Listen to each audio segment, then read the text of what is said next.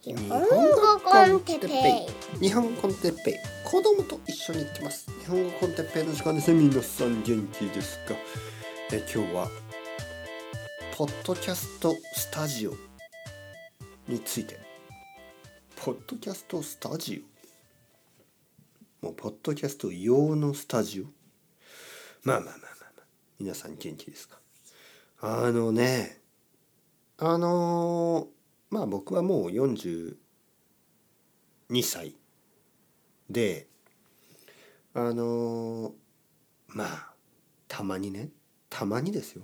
たまにまああのスニーカーが欲しいなとかまあ新しいジーンズが欲しいなとかジャケットが欲しいなとかまあそういうのはたまにあるんですけどあのまあ物欲ね、いわゆる物欲。物欲というのは物を欲する、ね、物が欲しいという気持ちね。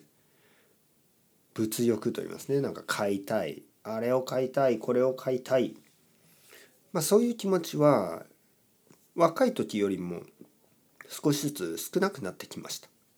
理由はね分かりません。はい。基本的に欲というのはまあ普通に健康的に生きてる場合やや年を取るとやや少なくなっていきますよね。はい、あの年を取ってどんどんどんどん物欲が湧いてる人もいますけど、まあ、どちらかといえばなんか少なくなってくる人が多いでしょ。まあ、基本的に欲っていうのはそういう感じですよね。あの若い人の方が欲が多い。あの僕の子供も本当に欲が多い。あれが欲しいこれが欲しいあれをしたいこれをしたいまあ好奇心もありますからね。まあ好奇心で言えば、まあ、僕たち大人はやっぱりもう慣れてるんですよね。まあ、えー、いろいろなことを買ったことがあるし、あのまあ、試したことがあるし経験したことがありますよね。で行ったことがある食べたことがある飲んだことがあるで経験が増えるとだんだんまあある意味飽きてくるもういいんじゃない？みたいないやスニーカーそんなたくさん持ってても意味ないでしょ？とかまあそもそもあの必要ないよね？とかあのまあ十分でしょ？みたいなまあそういう気持ちになってきますよね。でまあ僕の場合ねそのなんかこう車とかにも興味がないしあのそういうまあ家とかもね最近あんまり家が欲しいなとかあんまり思わなくなってきたしね。でまあそんな僕でもですよねやっぱりうわーって思ったあの 最近そういう出来事がありました。あのこの前ねまあちょっと前あの六本木に行ってきたんですね六本木。何をしに？別に何の理由もなく理由もなく六本木に行ってきました。はい、子供と奥さんとね。えー、六本木ミッドタウンっていうエリアねあのちょうど今の季節春ぐらいになるとちょっとその六本木の裏あミッドタウンの裏です。ねミッドタウンって面白いですよね言葉がね、はい、ニューヨークのミッドタウンみたいな。あの六本木ミッドタウン。新宿タイムズスクエアもありますよね。はい。新宿タイムズスクエア。六本木ミッドタウン。えー、とにかく六本木ミッドタウンの裏のエリアに、まあ、公園があってそこの公園で子どもたちがねちょっと遊んだりとかリラックスできるようないろいろな、まあ、イベントとかがこの季節にあるんですよね。あの春とか夏はそんな感じ。で結構そうまあ都会の真ん中、ね、大都会東京の真ん中でそうやってちょっとリラックスできるイベントとかがあるのでまあ僕たちも行ったんですね。まあそのために行ったというよりはまあなんかいつも僕たちは、まあ、あの新宿エリアもしくは渋谷エリア原宿表参道まあその辺りはよく行くけど六本木はねあんまり行かないんですよ。なんか六本木ってなんかちょっとこうまあイメージはちょっと悪いでしょ皆さんどう思いますか？六本木ってなんかこう夜のなんかちょっと変なイメージがあるでしょ。でもね実は違うんですよね。六本木にはまずあのいくつかの素晴らしい美術館もあるし、えー、1つ目はあの六本木ヒルズにある森アートミュージアム。これは素晴らしい美術館だし、えー、まあ六本木から歩いてすぐですね。歩いてすぐの乃木坂駅にある新国立、えー、美術館かな、はい、新国立美術館、えー、そこも素晴らしい美術館ですね。はい。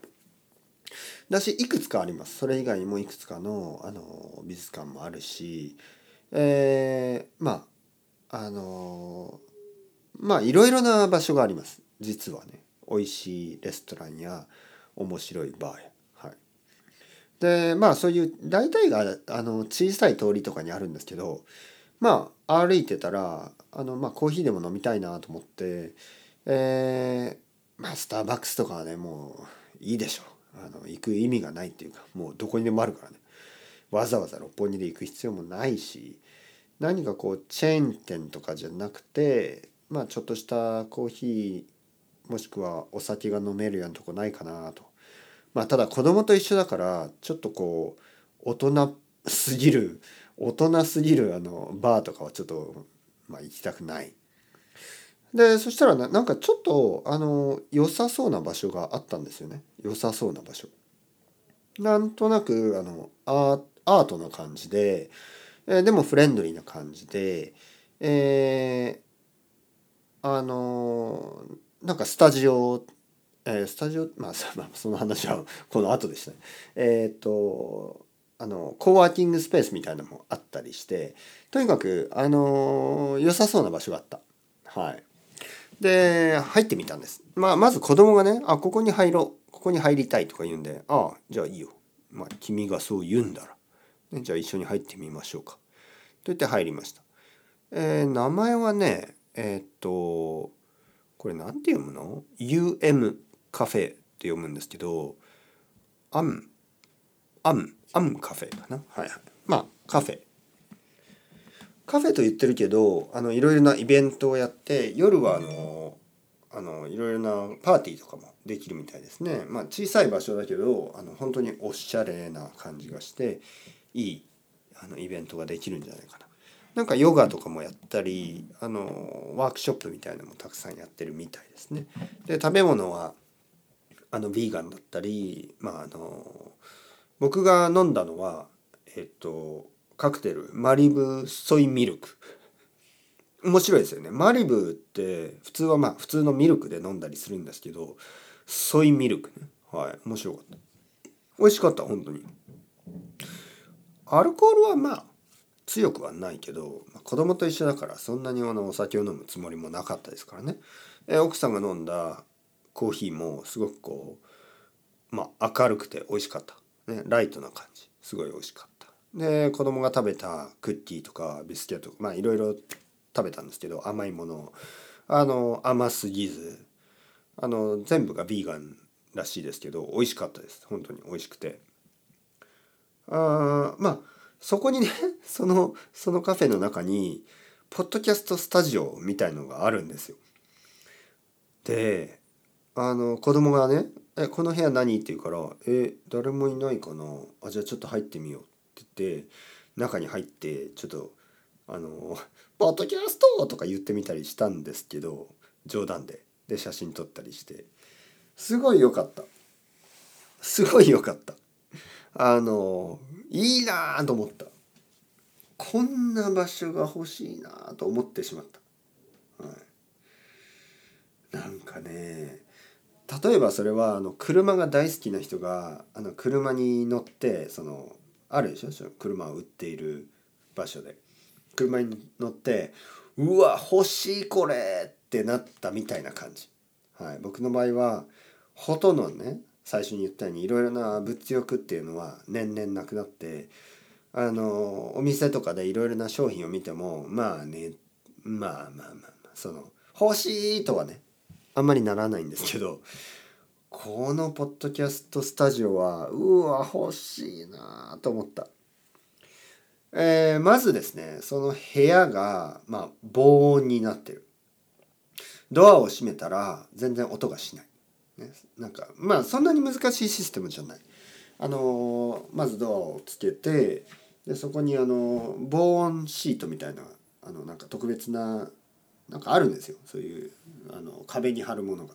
でそれをつけるだけ今だったらそんなにお金はかかりません。はい、そんなにたくさんのお金がかからなくてできるはず。ね、でも僕は今借りてる家だからねそんなことできない。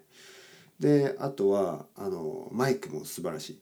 僕が持ってるマイクも悪くはないんですけど、まあ、その3倍か4倍ぐらいいいマイクとあのまあ、こういうスタンドじゃなくて上から吊るしてるんですよねアームマイクアームがあってそれが3つのマイクが3つのマイクがあってなんかゲストとかと一緒に話せるようになってるんですよね。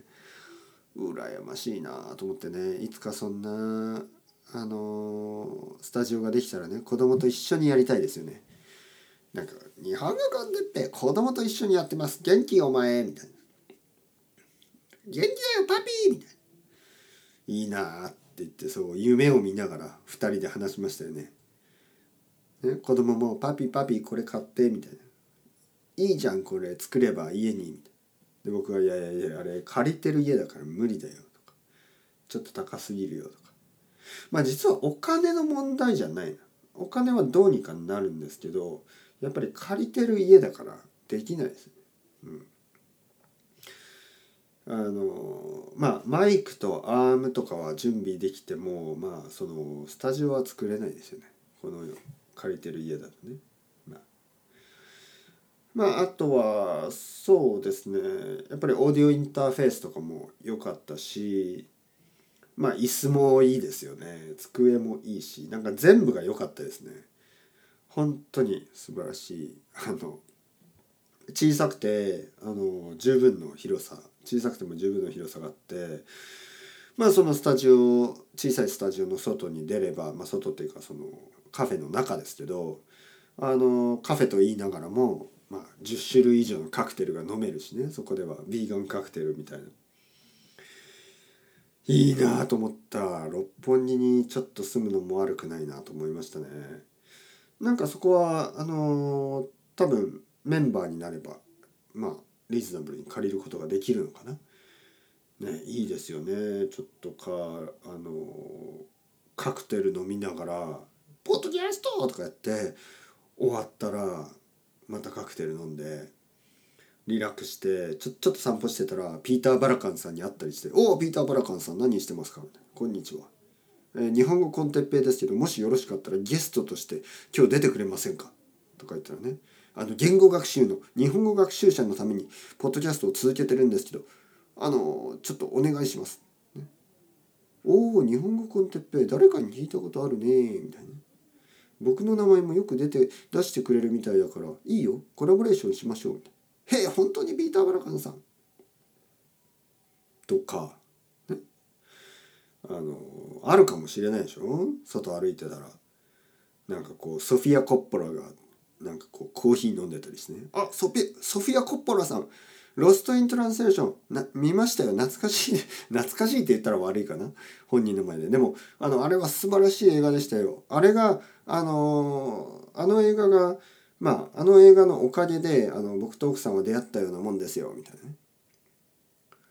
まあ、実は僕の奥さんが日本語の勉強をあの全然全然日本語はうまくなかったですけどあの僕に出会う前に日本語の勉強を始めてたんですね。でそれがあのあのソフィア・コッポラの「ロスト・イン・トランスレーション」を見てからみたいな感じなのであのあの映画がなかったらねもしかしたら奥さんは日本語を勉強せずにあの日本人に興味もなく日本に興味もなくえー、僕に話しかけることもなく、ね、全てが終わっていたかもしれない。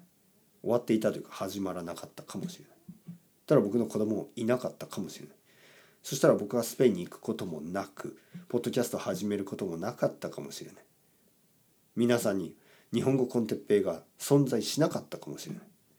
もしそれが原因で皆さんの日本語がまだまだ悪かったかもしれない。これは大変ですね。ソフィア・コッポラさんにありがとうと言いましょう。皆さん。皆さん一緒に。ソフィア・コッポラさんロスト・イン・トランスレーションを作ってくれてありがとうございました。あなたのおかげで。まあここであの日本語コンテッペイというポッドキャストをやってるんですけどよかったらコラボレーションしませんか？ああ本当にいいですか？じゃあじゃあじゃあぜひぜひぜひ。と言って六本木のスタジオに連れていく。六本木にいれば何でも叶いそう何でも夢が叶いそうな気がする、はい、そんな街六本木。ギロッポン。いいですね、はい、まあその後もう少し歩いて六本木の蔦屋に行ってまあ蔦屋あの蔦屋書店があの六本木ヒルズのあの裏の近くにあります、はい、そこでちょっとゆっくりして本を子供のために本を買ってでまあ歩いて帰ってきた。という。歩いて帰ってきた。歩いてあの駅まで歩いて帰ってきた。そんな感じ。はい。いいですよ六本木。楽しい。はい。というわけでねまあいいなあのスタジオ。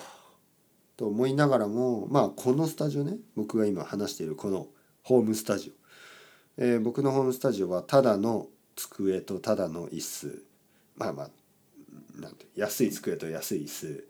そして MacBook Air であの USB マイクロフォン。別に悪くないです。別に、ね、たまに外の音なんか飛行機の音とかヘリコプターの音とか工事の音とか子供の声とかいろいろ奥さんの怒鳴り声とかいろいろ聞こえてきますけどまあいいんじゃないですか。生活感があって、ね、もっとこうインディーな感じで、はい、まあだからしばらくはまあインディーな感じでいくかもしれませんがいつかねいつかですよ。子供が日本語コンテッペアシスタントになれるような年になったらもしかしたらね日本語コンテッペあのパピーサンみたいな感じであの新しいシリーズをカンバセーションシリーズかんあの始めるかもしれません。それまで。まだあと。そうですね。子供が今7歳とかでしょ？まあ子供が大学生ぐらいになったら 多分でちゃんと話せると思うんでちょっと待ってください。10年ぐらい。はい。なんか今今話すとね本当にねふざけたことしか言わないからダメですよね。で高校生ぐらいだとちょっと恥ずかしがって話さないかもしれないんで。だからあの10年ぐらい待ってください、はい、そしたらホームスタジオ作って日本語コンテッペパピアンドさんみたいな感じでちょっとやるかもしれない、はい、というわけ。でまあまあまあまあ、はい、そろそろ時間ですね。チャオチャオアストレゴ。またねまたねまたね。